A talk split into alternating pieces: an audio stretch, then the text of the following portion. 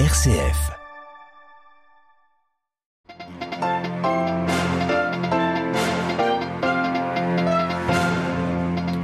Caritas Internationalis mise sous tutelle. L'organisation catholique est désormais sous le regard d'un commissaire nommé par décret ce mardi par le pape François. Caritas Internationalis qui évoque des problèmes liés au bien-être au travail. Nous y revenons dès le début de ce journal. La Turquie toujours plus menaçante contre le territoire syrien et les positions kurdes. Recep Tayyip Erdogan a évoqué aujourd'hui une offensive terrestre en Syrie, mais a besoin de soutien diplomatique. Nous irons à Istanbul. Dans ce journal également, nous reviendrons sur cette rencontre aujourd'hui entre Vladimir Poutine et son homologue cubain à Moscou. Et puis sur ces discussions aujourd'hui au Cambodge entre le secrétaire d'État américain à la Défense et son homologue chinois, avec au cœur de leur entretien Taïwan. Radio Vatican, le journal, Olivier Bonnel.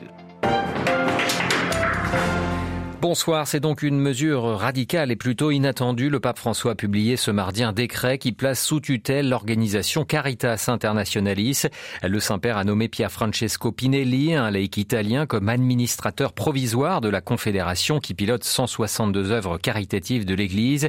Caritas Internationalis a son siège au Vatican et est présente dans plus de 200 pays et territoires dans le monde. Dans un communiqué, l'organisation a précisé que les problèmes sont liés au bien-être au travail, aucune irrégularité financière au comportement sexuel déviant n'est à signaler. Une décision donc prise suite à la suite d'un audit réalisé au sein de Caritas. Écoutons Pierre Francesco Pinelli, le nouveau commissaire. Il est revenu lors d'une conférence de presse sur le sens de sa mission. Je voudrais, avec toutes les personnes de Caritas Internationalis, lancer des processus de réconciliation et d'amélioration qui puissent apporter dans cette courte période des améliorations pour cette association qui vit depuis 70 ans. Je crois que Caritas Internationalis est déjà une institution déjà bien installée. Nous pouvons parler d'un point de contrôle où nous pouvons encore améliorer ce qui est déjà excellent, avec une approche faite de sérénité, d'humilité et surtout un grand esprit de service. Le premier objectif sera certainement de travailler avec les personnes du secrétariat afin de créer un climat de confiance et de coopération.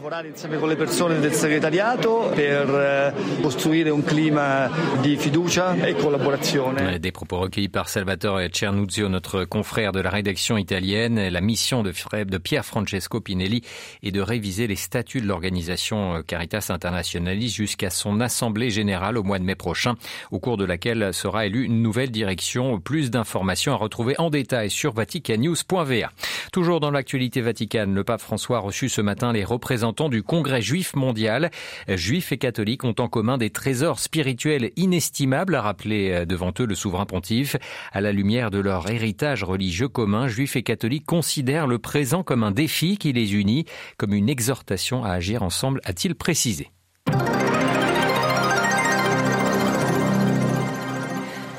Au sommaire de l'actualité internationale, les menaces toujours plus fortes de la Turquie envers les Kurdes à la frontière syrienne, alors que l'aviation turque a lancé dimanche une série de raids contre des positions des forces kurdes dans le nord de la Syrie et de l'Irak, et que ces derniers ont répliqué par des tirs de roquettes contre les villes frontalières turques. Recep Tayyip Erdogan promet de passer à l'étape supérieure. Le président turc brandit la menace d'une offensive terrestre qu'il avait déjà envisagée l'été dernier, mais il a besoin pour cela de soutien diplomatique. Les explications à Istanbul, Dan Lower. Si l'on en croit toutes les déclarations de Recep Tayyip Erdogan ces derniers jours, la question n'est pas de savoir si, mais quand les forces turques entreront en Syrie.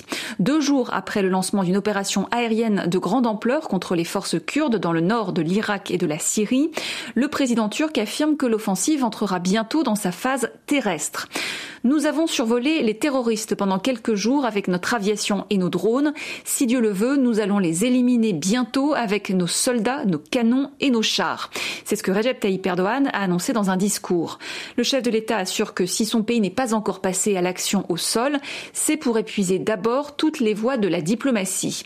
Mais c'est bien là, justement, que les ambitions turques semblent limitées. La Russie, premier allié du régime syrien et force militaire dominante dans les zones où l'armée turque veut intervenir, n'a pas encore donné son feu vert. La Turquie doit aussi s'assurer de l'accord tacite de l'Iran en raison de la présence de milices pro-iraniennes dans la région.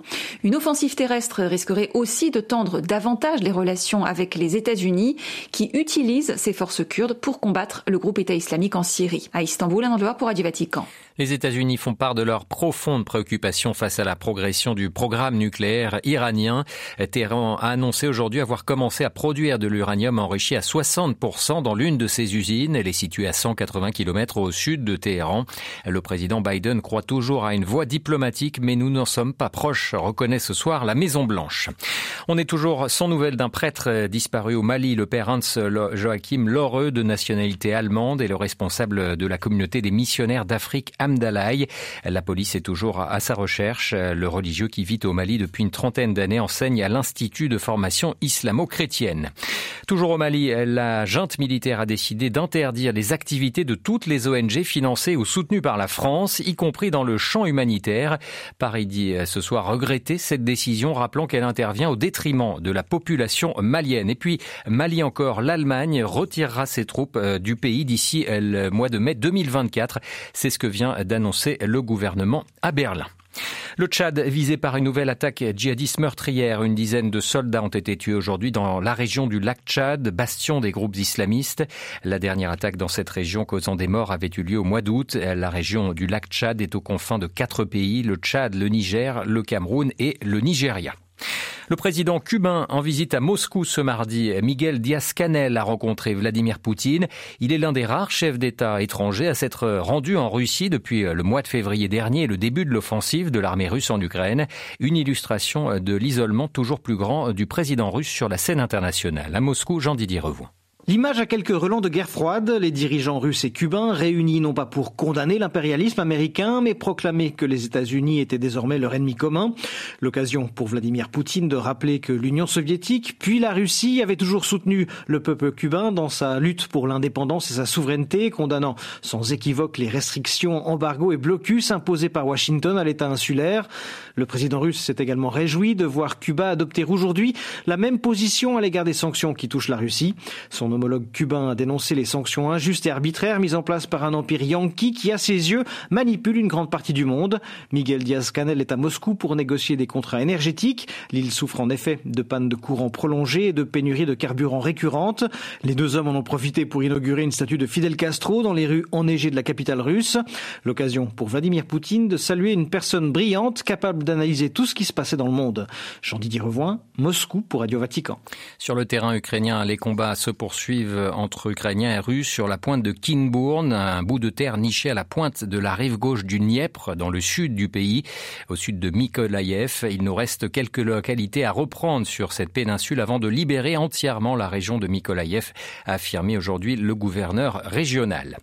Le secrétaire d'État américain à la Défense a rencontré aujourd'hui son homologue chinois au Cambodge. Au menu de leur discussion, la question de Taïwan et de la menace chinoise.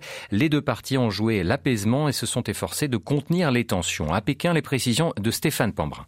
Cette rencontre a eu lieu en marge d'une conférence des ministres de la Défense à Siem Reap, au Cambodge, et c'est la première entre les ministres chinois et américains de la Défense depuis juin dernier. C'était avant la visite de Nancy Pelosi à Taïwan, une visite qui avait provoqué une crise sans précédent entre Pékin et Washington.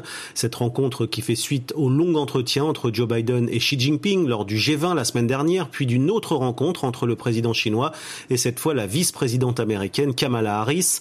Les deux ministres de la Défense ont déclaré vouloir maintenir des lignes de communication ouvertes entre les deux pays pour gérer de manière responsable la concurrence entre la Chine et les États-Unis.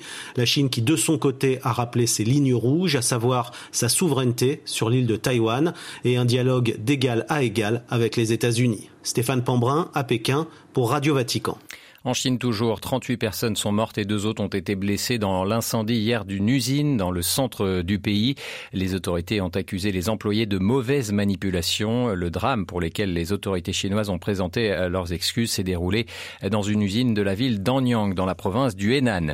Et puis un mot d'économie avant de refermer ce journal. Le Royaume-Uni est face à la pire récession des pays riches selon les prévisions de l'OCDE, l'Organisation de coopération et de développement économique, qui s'attend à une contraction de 0,4% du PIB de Grande-Bretagne pour l'année prochaine.